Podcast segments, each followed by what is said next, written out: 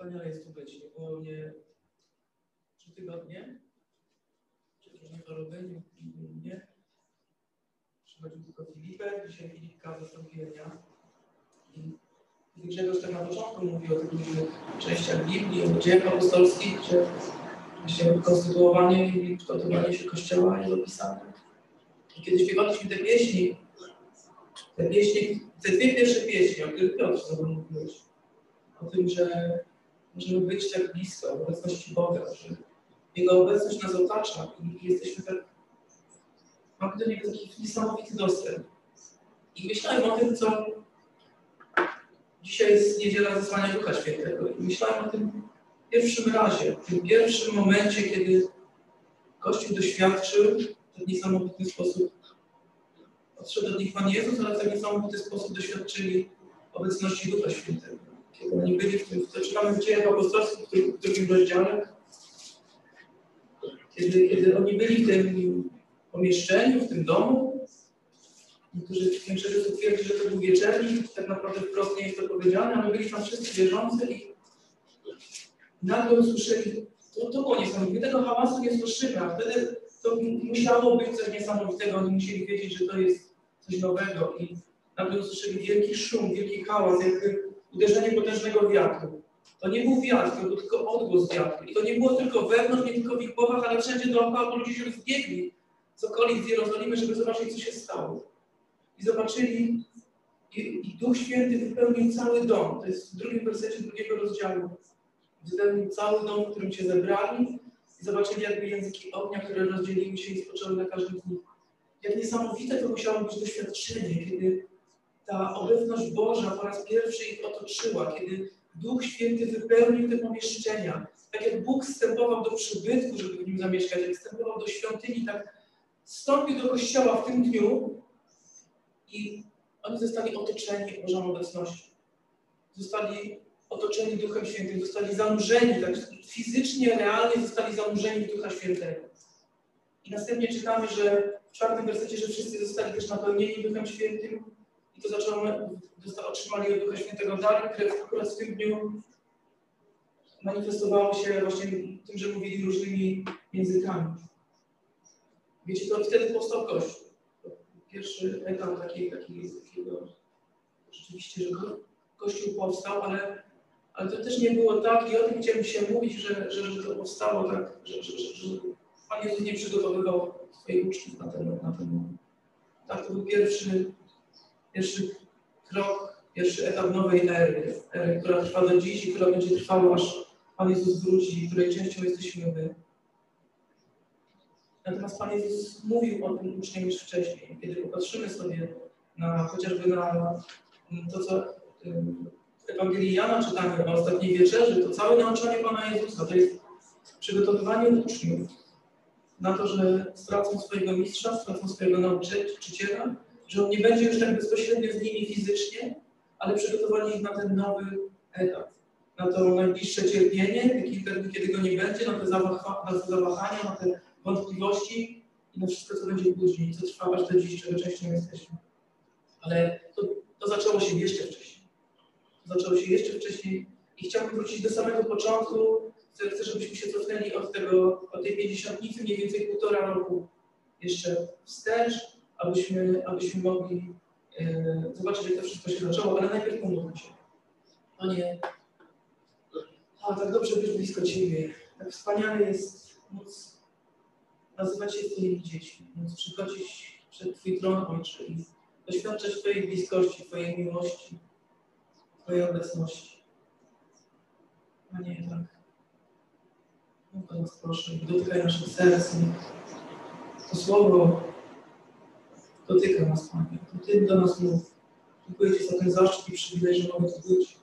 Że, może, że, że Panie, że używasz mnie. Daj się w Twojej ręce, prowadź, Panie, dziękuję Ci. Prowadź nas, dotykaj nas, mów do nas. Byśmy wyszli stąd przemienieni, abyśmy wyszli bliżej Ciebie, rozumiejąc Ciebie. Dla Twojej chwały, że w imieniu naszego Pana Jezusa Chrystusa na się. Okay. Więc e, Pan Jezus zaczął dużo wcześniej uczniów przygotowywać na ten moment, kiedy on odejdzie. I te nauki nie były dla ludzi łatwe. Oni, nie wiem, pewnie zwróciliście uwagę czytając Ewangelię, że Pan Jezus często wprost im mówił, idziemy do Jerozolimy, ja tam umrę, ale oni w ogóle to tak jakby do nich nie, nie docierało. Oni w tej Jerozolimie nagle się obudzili, ojejku, co się stało, jaki wstrząs, nie? Przecież Pan Jezus im mówił, im mówił, im mówił, co się będzie dzieje. A to wynikało z tego, że uczniowie e, znali proroctwa Starego Przymierza. I w tych proroctwach, i, nie, i te proroctwa w bardzo jasny i e, jednoznaczny sposób mówiły, że kiedy przyjdzie Mesjasz, to zrobi porządek. Kiedy przyjdzie Mesjasz, to on będzie siądzie w Jerozolimie na tronie, on rzuci, wyzwoli Izrael, rzuci swoich wrogów na kolana, rzuci swoich wrogów do swych stóp i wprowadzi nowy porządek, nowe królestwo.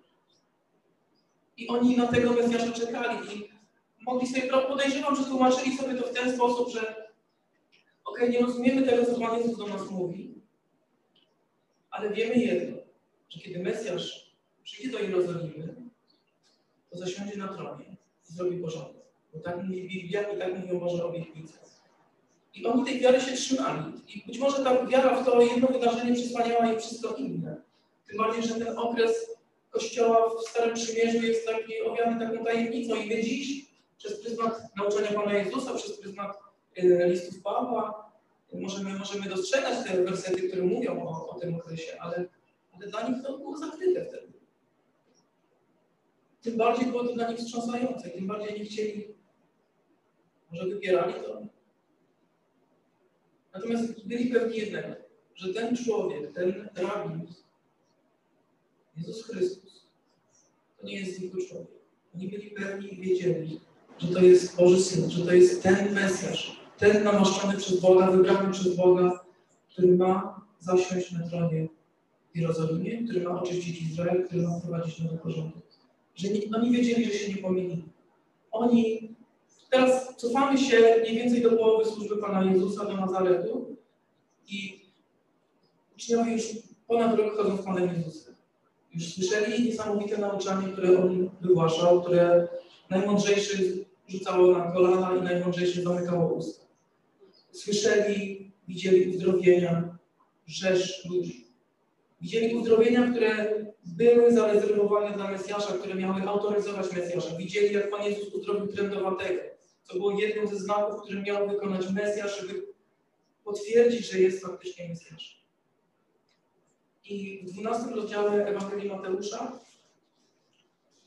czytamy o tym, że Pan Jezus, kiedy zostaje oskarżony, że narusza sabat, mówi, jak Syn Człowieczy jest Panem szabatu. Zrównuje się z Bogiem, bo to Bóg jest Panem szabatu. I on w innym paralelnym fragmencie mówi, że mój Ojciec pracuje w szabat i ja również pracuję. Stawia się na równi z Bogiem. I I dla uczniów to jest wstrząsające z jednej strony nauczanie, ale to utwierdza ich w tym, że mają rację. I następnie czytamy o tym, że przyprowadzono do niego opętanego człowieka, który był niewidomy, głuchy i niemy. I Pan Jezus go uzdrowił. I, i to też był niesamowity znak, bo już w rabinicznych pismach pierwszego wieku to był jeden ze znaków, którzy Żydzi, którego Żydzi oczekiwali od Mesjasza, kiedy przyjdzie. Nikt nie potrafił wypędzać demona z osoby niemej, niewidomej i głuchej. Bo wszyscy egzorcyści musieli, tak jak Pan Jezus z tym legionem, kiedy go wypędzał, musieli porozmawiać z tymi demonami. A tutaj nie dało się z nimi rozmawiać, żeby je wypędzić, bo ta osoba nie mogła mówić. I to był jeden ze znaków, i oni widzą to. I czytamy w dwunastym rozdziale Ewangelii Mateusza, że kiedy on uzdrowił tego głuchoniemego i niewidomego, wywołało to, w dwudziestym trzecim wersecie wywołało to zachwyt wśród tłumów. Czy to nie jest Syn Dawida, powtarzano? Czy to nie jest Mesjasz? Ludzie doskonale odczytali ten znak. Uczniowie doskonale wiedzieli, co to oznacza. Jednak widzimy, że faryzeusze, gdy o tym słyszeli, rzekli, ten wygania demony nie inaczej, jak tylko za sprawą Belzebuba, księcia demonów. I to był taki bardzo ważny moment w historii zbawienia, w historii narodu wybranego, bo ustami tych faryzeuszy oni wypowiedzieli jakby to, co działo się w sercach ludzi wokół, którzy widzieli te znaki. Oni widzieli i gdyby popatrzyli na to trzeźwo, rozsądnie, logicznie, to musieliby uznać, że Jezus jest Mesjaszem. Ale oni nie chcieli tego zrobić.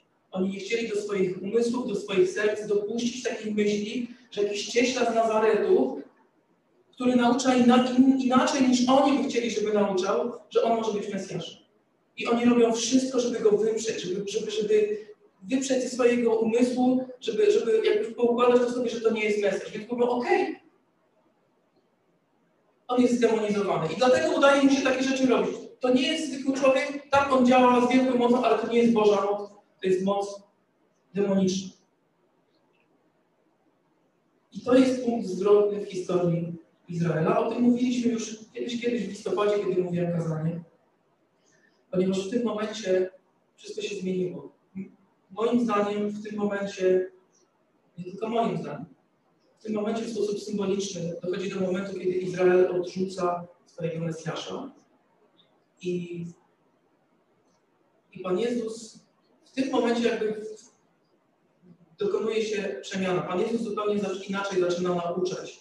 W tym momencie zostaje przypieczętowane, że Pan Jezus zostanie odrzucony i zostanie, zostanie ukrzyżowany już te półtora roku wcześniej. I w tym momencie Pan Jezus zmienia sposób, w jaki naucza i koncentruje swoje nauczanie na Kościele, na tych, którzy uwierzyli. Do tego momentu Pan Jezus uczył i przekazywał wiedzę o Królestwie w sposób jasny, klarowny, tłumacząc wszystkie zawiłości, tak aby każdy mógł zrozumieć. Od tego momentu zaczyna mówić zagadkami. Zaczyna mówić tak, jak czytamy w trzynastym rozdziale, że mówi tak, aby ci, którzy słyszą, nie zrozumieli, aby ich serce się nie nawróciło, bo oni zdecydowali, że nie chcą uwierzyć. Bo oni zdecydowali, że nie chcą dać się przemienić, bo oni zdecydowali, że nie chcą zobaczyć to, co widzą, to, co jest jasne i nie chcą usłyszeć to, co jest mówione i to, co jest jasne. Nie chcą dopuścić tego do swoich serc. I w trzydziestym czwartym wersecie trzynastego rozdziału Ewangelii Mateusza czytamy, że Jezus mówił o tym wszystkim do ludzi, odwołując się do przykładów, bez przypowieści nic do nich nie mówił. W ten sposób spełniło się to, co, to, co zostało powiedziane przez proroka. Do przypowieści otworzę sto usta, opowiem o sprawach zakrytych od stworzenia świata. To jest moment przełomowy i to jest moment, w którym Pan Jezus zaczyna nauczać swoich uczniów o tym, tych tajemnic Królestwa Bożego, to, co było zakryte, o tym, jak Kościół będzie funkcjonował w świecie, w którym nie będzie z nimi Pana Jezusa. I tak jak mówię, dla uczniów to musiało być wstrząsające.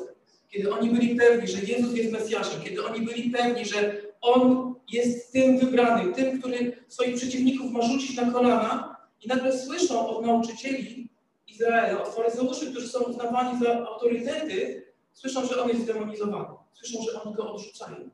Wiecie, w sercu uczniów musiał być niepokój, musiała być złość i wiecie, ja wierzę, że oni musieli oczekiwać tego, czego oczekiwali, czego nauczał Jan w świcie, że oto ta siekiera jest już przyłożona do dnia. Jak się nie nawrócicie, to ten, który idzie po mnie, zrobi z wami porządek. I on was będzie chrzcił od niej. On was oczyści. I oni tego sądu oczekiwali.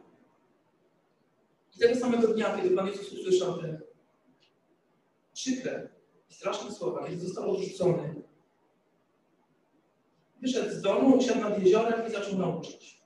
I to, i to mówi tutaj serię przypowieści, które uczniom mają wyjaśnić, co będzie się teraz działo, jak Kościół będzie funkcjonował. I one są dla nas o tyle bezcenne, że to one dotyczą również funkcjonowania naszego Kościoła dziś, bo to jest ten sam czas.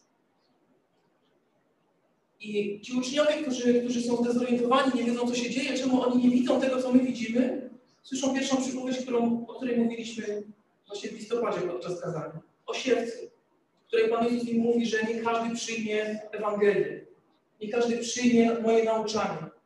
Nie dziwcie się temu, że oni mnie odrzucają.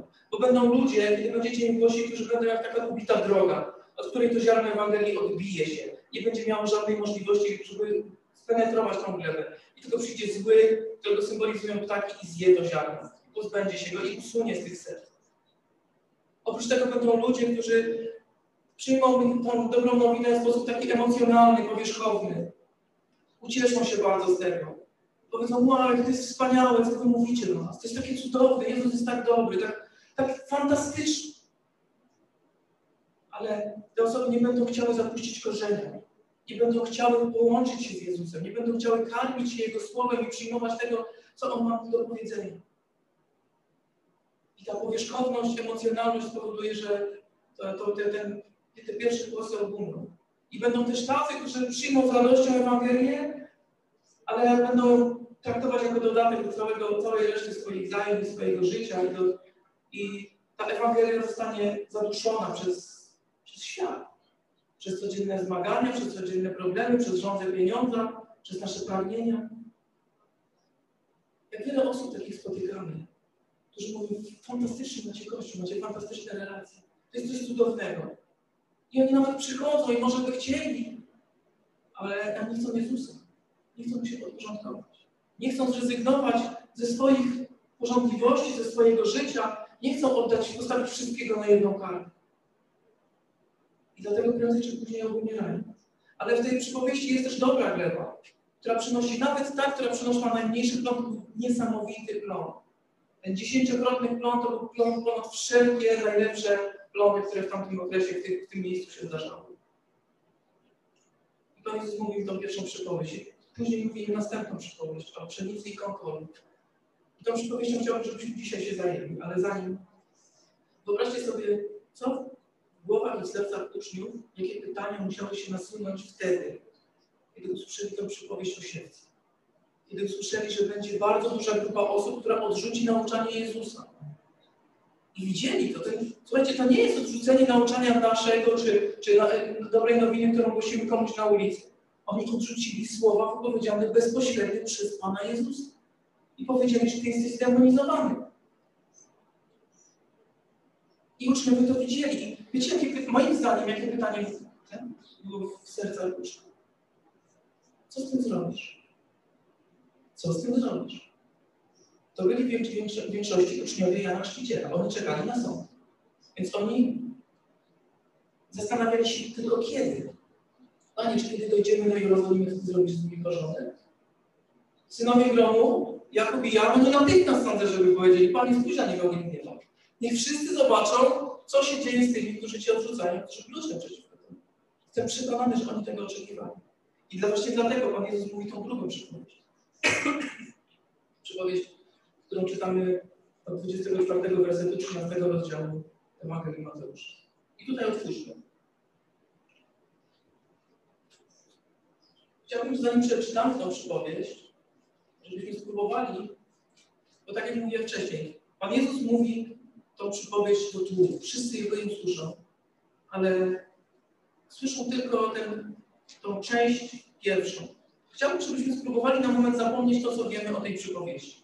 To, co pamiętamy, jak Pan Jezus ją wyjaśniał. Może to jest przypowieść o królestwie.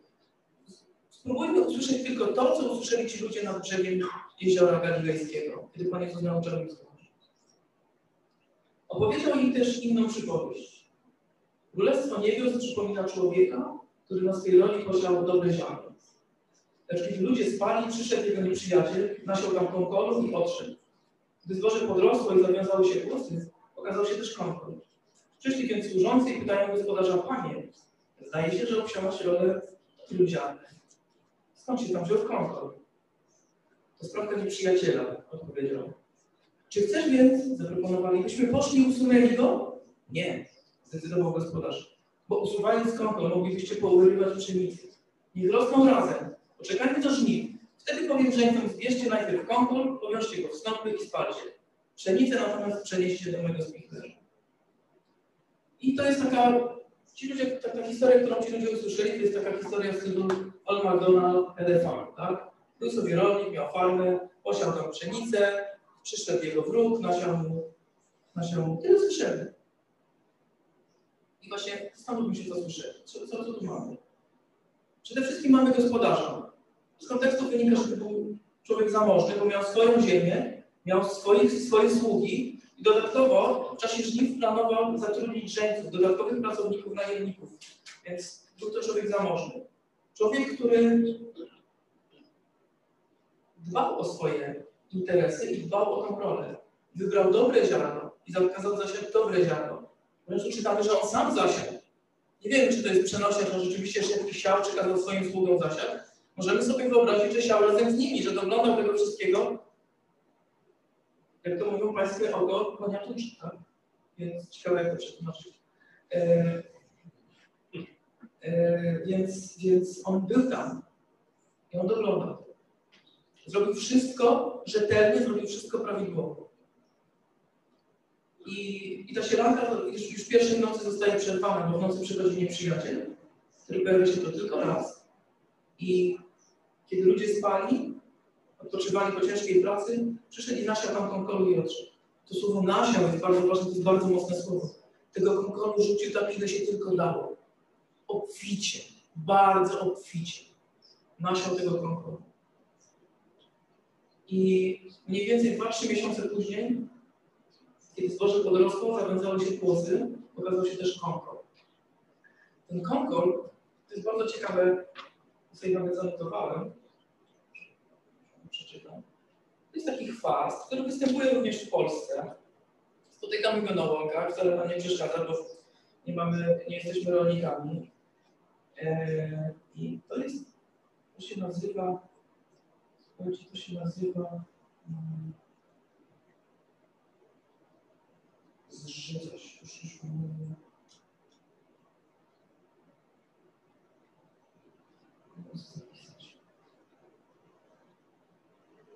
Życica roczna. Taka jest polska nazwa tego chwastu. Życica roczna. Eee, po grecku to jest e, słowo zizania, e, które tłumaczone jest jako konkol i tak, było, tak, ta, tak ta roślina była określona właśnie w tamtych czasach, w tamtym okresie.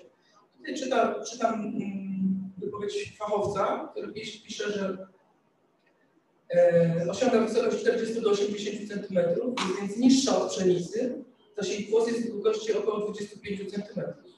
Rozróżnienie jej wanie pszenicy jest możliwe dopiero w czasie wykształcenia się płosa. Ziarna i pierwszy okres wegetacji nie da się rozróżnić, jest bardzo podobna do pszenicy, do tego stopnia, że Żydzi uznawali w tamtym okresie, że to jest jeden z gatunków pszenicy, albo jakaś zdegenerowana jej forma. Dalej czytamy, że po około tygodniu, gdy płos osiąga swoją właściwość, długość, szerokość płosa pszenicy do sześciu do dwunastu milimetrów, a życicy tylko trzy milimetry. Więc w momencie, kiedy płosy się pojawiły, już było widać, że to nie jest, że to jest chwast. I ciekawostka, że życica była rośliną trującą z powodu pasożytniczego grzyba, który mógł się rozwijać w jej płosie. E, tak skażone płosy mogły powodować ślepotę, bóle głowy, nawet śmierć w dużym stężeniu. I znaleziono jakieś w archeologicznych e, takich stanowiskach, znaleziono jakieś zasoby pszenicy wymieszanej z tą życicą i osiemdziesiąt sześć procent życicy było skażonych tym grzybem trującym. Więc to było niebezpieczne. No i generalnie wracając do przypowieści, po tych kilku tygodniach, miesiącach, kilku tygodniach, kiedy zboże podrosło, widać, słudzy przychodzą przerażeni, zdziwieni, no panie, co się dzieje? Co się dzieje? Przecież nasiałeś, kazałeś nosić dobre ziarno, dobre zboże, a tutaj skąd się wzięła, wzięła ta pszenica? Skąd się wzięła, wzięły te, wzięły te kwasy? No i gospodarz wie, co się stało. Przyszedł jej przyjaciel i nasiał kwasu. To też nie było nic niespotykanego, takie rzeczy działy się w tamtym, w tamtym okresie czasu. Wiemy o tym, bo w prawie rzymskim były odpowiednie paragrafy, które groziły za zasiewanie, obsiewanie pól kwasem. Nie swoich pól, swoje pewnie można było odsiewać. To mi zależało. Więc gospodarz wie, co, co, co trzeba zrobić. I tutaj jest bardzo ciekawa rzecz. Zobaczcie, jak prędcy do działania są ci słudzy. Oni od razu mają rozwiązanie. Panie, okej, okay, to może my pójdziemy i powyrywamy ten konkol. Powyrywamy, no bo przecież szkoda, żeby to się wszystko zmarnowało. My to naprawimy. Nie, nie. Jak często my tak działamy, że my mamy swoją wizję, swoje działanie, już chcemy iść i to robić. Coś, coś my, my to zrobimy po swojemu. My, my to usuniemy. My to naprawimy, my to poprawimy, Panie Boże. My wiemy, że my wiemy jak, lepiej, jak będzie lepiej. A ten Pan mówi nie. Nie dlatego, że ten konkol mi nie przeszkadza, ten konkol mi przeszkadza. Tak jak Bogu przeszkadza zło na tym świecie. Ale ten właściciel troszczy się o każdy jeden głos tego zboża. Dla niego każde jedno źdźbło tego zboża jest istotne. I wie, że jak oni wejdą i zaczną wyrywać ten konkol, to zboże jest połączone w systemie korzeniowym z tym konkolem. Bo one rosły razem, ukorzeniały się razem. Jeżeli oni będą wyrywać ten konkol, to będą uszkadzali również głosy zboża. A właściciel chce, żeby całe zboże, które zostało posiane, zostało zebrane do spichlerza, żeby nic z tego zboża nie urodziło. Dlatego mówi nie, to nie jest wasze zadanie. Wy nie będziecie się tym w ogóle zajmować. Zostawcie to. Ja mam plan, ja wiem, jak to zrobić. Pozwól mi rosnąć. Jak dojrzeją, najpierw bierzemy to, co złe. Każdy, każdy rzeźcom, których najmę, każdy je to pozbierać, wszystko spali w świecu i zostanie nam pszenica. I wtedy tą pszenicę zbierzemy caluteńką i schowamy do spichlerza. I tyle usłyszeli z tej historii, usłyszeli ludzie, którzy byli nad jeziorem. I dalej czytamy, że w trzydziestym szóstym wersecie, że Pan Jezus rozpuścił tłumy, udał się do domu. Tam uczniowie zwrócili się do Niego z prośbą, wyjaśnij nam, o co chodzi w przypowieści o Konkoru. Zmieńmy tą samą przypowieść, samą historię, a teraz posłuchajmy, jaka jest interpretacja tej przypowieści. Powiem tylko jeszcze, zanim przejdę dalej, że tutaj czytamy, że um, uczniowie zwrócili się do Niego z prośbą, że Pan Jezus rozpuścił tłumy. W Ewangelii Marka w paralelnym fragmencie czytamy, że tam zostali ci, którzy chcieli słuchać, ci, którzy uwierzyli. To nie byli tylko ci najbliżsi uczniowie. Każdy, kto, kto chciał zrozumieć, każdy, kto chciał usłyszeć, mógł zostać. Mógł iść z Jezusem i mógł usłyszeć interpretację. Większość odeszła. Ale byli nie tylko uczniowie, byli wszyscy ludzie, którzy chcieli usłyszeć i zrozumieć. I Pan Jezus mówi, osobą, która sieje dobre ziarno, jest Syn Człowieczy, rolą jest świat. Dobrym nasieniem są synowie królestwa, a konkorem są synowie złego. złego. Nieprzyjacielem, który rozsiał konkor, jest diabeł, żniwem jest kres tego wieku, a żeńcami aniołowie. U kresu tego wieku będzie tak jak z konkorem, który zbiera się i pali.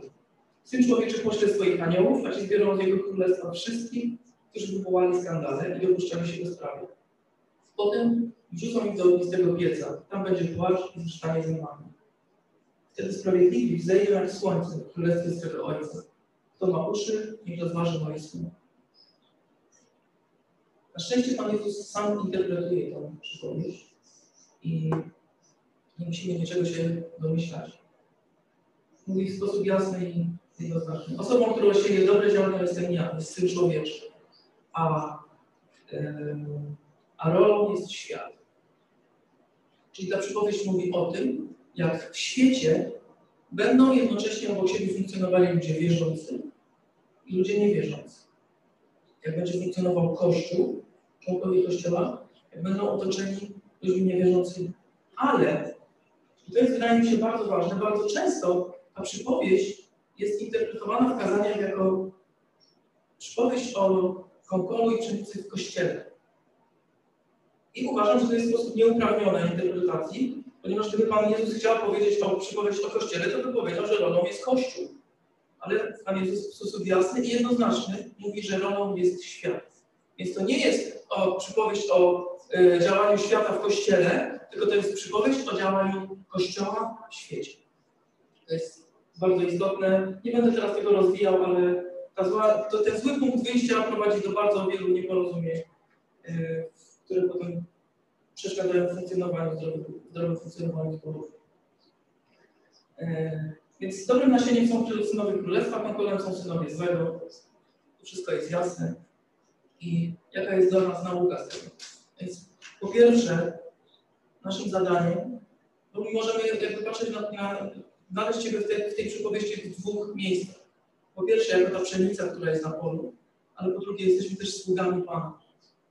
I pierwsza nauka, moim zdaniem, jest taka, że jako słudzy Pana naszym zadaniem nie jest naprawianie Pańskiego zasiewu.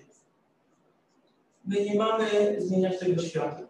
My nie zmienimy tego świata. Biblia mówi, że ten świat będzie postępował i będzie się degenerował aż do momentu, w którym Pan Jezus przyjdzie.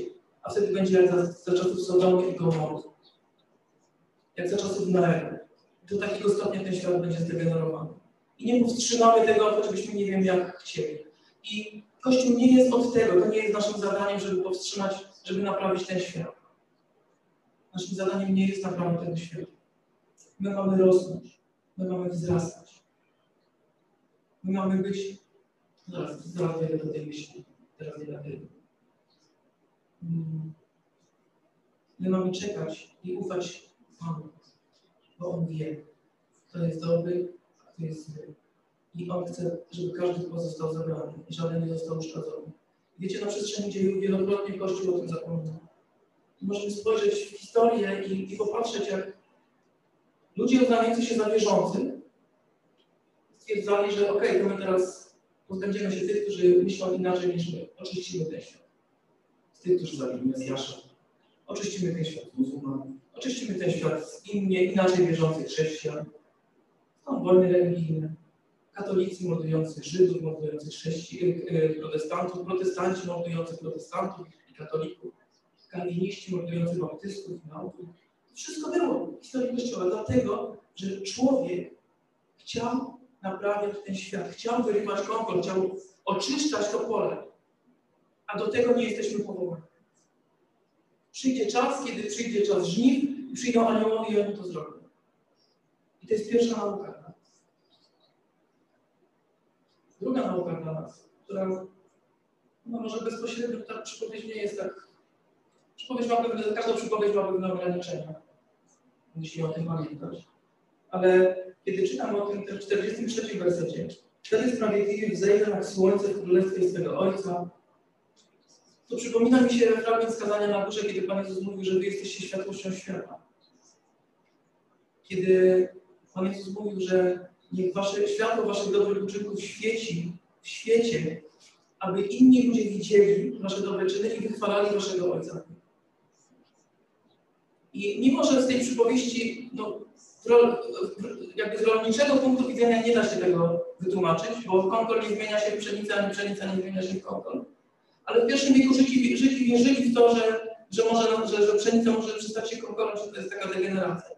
Więc my dzisiaj wiemy, że tak nie jest. Ale w duchowej rzeczywistości każdy z nas na początku jest chwastem. Każdy człowiek na początku jest chwastem, zanim się nawróci. I każdy człowiek ma szansę stać się pszenicą. I oczywiście wydaje mi się, że nawet, że nawet yy, ludzie wierzący w yy, taką skrajną wersję yy, wybrania i, i, i tacy, powiedzmy, hiperkalwiniści musieliby przyznać, że, że to nie jest tak, że no, można teoretycznie przyjąć, że są pewne odłamy chrześcijaństwa, które powiedzą: OK, Pan Bóg wiedział, kto jest kim, wziął dobre ziarno nasiał i to jesteśmy wierzący i wziął konkol, nasiał i to są niewierzący. Tak? Znaczy przeciwnie, nie Pan Jezus, nie Pan, nie Pan Bóg, ale został nasiany też konkol i to są niewierzący. Ale każdy musi przyznać, że wszyscy jesteśmy w punkcie wyjścia grzesznikami. W punkcie wyjścia każdy z nas musi się nawrócić. I każdy z nas kiedyś był chwastem, który został przez Boga przemieniony. I teraz, tak jak to światło e, Kazania na górze, które ma świecić innym ludziom, którzy dostrzegą Boże dobro w nas i będą wychwalać Boga i nawrócą się do Niego, jak my mamy wpływ na tych ludzi, którzy rosną wokół nas, którzy są konkolem. Tak jak tu jest napisane, że wzejdziemy jak słońce, nie mamy świecić, nie mamy wywierać wpływ na te głosy, które są wokół nas. To jest nasze zadanie.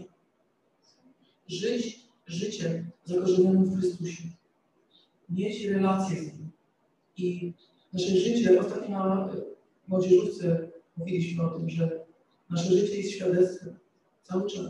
Kiedy ktoś do nas przychodzi i chce rozmawiać o Bogu i pyta, to przychodzi dlatego, że widzi Boże działanie w naszym życiu. Nasze życie, jesteśmy powołani do tego, żeby być świadkami, żeby być świadectwem tego, jak Bóg działa, jak Bóg przemienia. I to jest druga lekcja dla nas w tej przypowieści. Nie zmienimy tego świata, ale możemy wywierać wpływ na te osoby, które są wokół nas. I możemy próbować ich ocalić. To też nie jest nasze zadanie, bo to Bóg ocali. To Duch Święty będzie przekonywał, ale, ale to jest nasze zadanie jako Kościoła.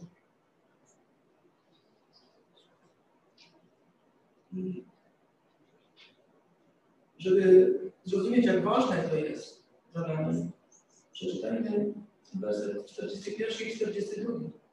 Syn Człowieczy pośle swoich aniołów i biorą z Jego Królestwa wszystkich, którzy wywołali skandale i dopuszczali się do sprawy. Potem wrzucą ich do ognistego pieca, tam gdzie błażni krzyżanie zębami.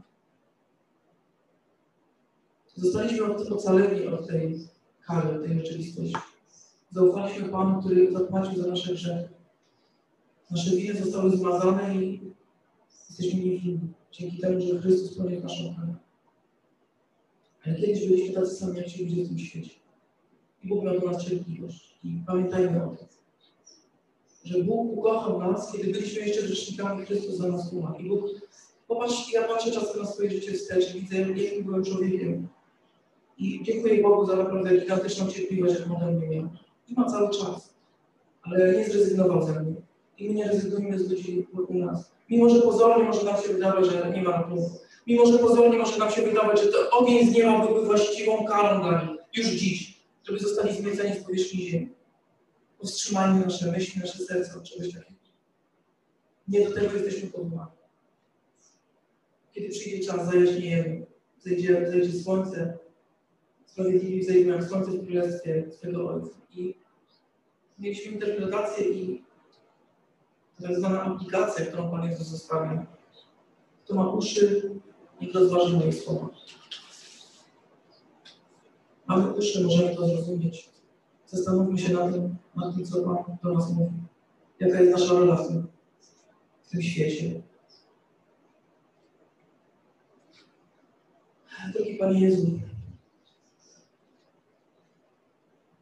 kochany Ojcze w niebie, Duchu Święty, który otoczyłeś nas swoją obecnością, zamieszkaj w naszym duszy. Święty Boże, dziękujemy Ci. Dziękujemy Ci, Panie, za Kościół. Dziękujemy Ci za tę przemianę, której doświadczyliśmy. Że nas, kiedy byliśmy Twoimi wrogami, odnalazłeś w ciemności, w beznadziei, w śmierci. Podniosłeś nas, podjąłeś, ocaliłeś nas i dałeś nam nowe życie. Uczyniłeś nas swoimi dziećmi, uczyniłeś nas swoimi dziedzicami, obywatelami Twojego Królestwa. Dziękujemy Ci. Dziękujemy Ci, Panie, za ten cud, na który nigdy nie zasłużyliśmy, nigdy nie będziemy w stanie zasłużyć. Dziękujemy za Twoją łaskę, która ofiarowała ten dar. Ale dziękuję Ci za to, że Ty powołujesz na to służbę. Każdemu z nas udzielasz swoich darów, Duchu Święty. Abyśmy działali dla Ciebie. Abyśmy jako Twój Kościół tu na ziemi byli Twoimi ambasadorami. Abyśmy mogli rosnąć w tym świecie pełnych chwastów, kiedy wyraźnie wpływ na ludzi wokół nas. Na tych, którzy może jeszcze Ciebie nie znają. Panie, dziękuję Ci za tą wielką troskę, którą masz do nas. Za tą wielką troskę o każdą osobę, o każdy głos. O to, że Ty zatroszczysz się, aby każdy z nas znaleźć się w Twoim zbiorze. Dziękuję Ci za nasz zbór, za liderów, za każdą osobę, która została przez Ciebie powołana do służby. Panie, pragniemy wzrastać w Ciebie. Pragniemy być jak to, jak to ziarno na zasadę mężczyzny w glebie. Chwytać się Ciebie, karmić się Tobą, być blisko Ciebie. Wzrastać, wzrastać na Ciebie, w Tobie, z Tobą, Panie. Prowadź nas, Tobie rozterzu. Prowadź nas, Ojcze. Każdego dnia. Tam, jak w tej pieśni śpiewamy, gdzie wiara nie ma granic. Będą chodzić nad wodami, tam, gdzie Ty chcesz nas zaprowadzić, Panie. Abyśmy mogli zanieść światło do najciemniejszych miejsc. Dziękuję Ci, że mogliśmy zanieść Twoje światło do żyjących, do tego domu dziecka. O każdą, o każdą osobę, która tam nie jest, o każde dziecko i każdego wychowawcę. Panie, abyś Ty tak dał im swój pokój, swój komfort, Panie, abyś Ty leczył ich rany. Abyś dał im nowe życie wtedy, Panie. To stare mogli zapomnieć, jak to już przeminęło, jak mogli żyć taką bliskością. Z doskonałym Ojcem, który jest w nim. Z doskonałym Ojcem, który kocha i doskonałą miłość. Panie, to zaszczyt i przywilej móc uczestniczyć w Twoim dziele. Tobie nie będzie chwała i cześć, Panie. Uwielbiam Cię, Wyższy, w imię Jezusa Chrystusa.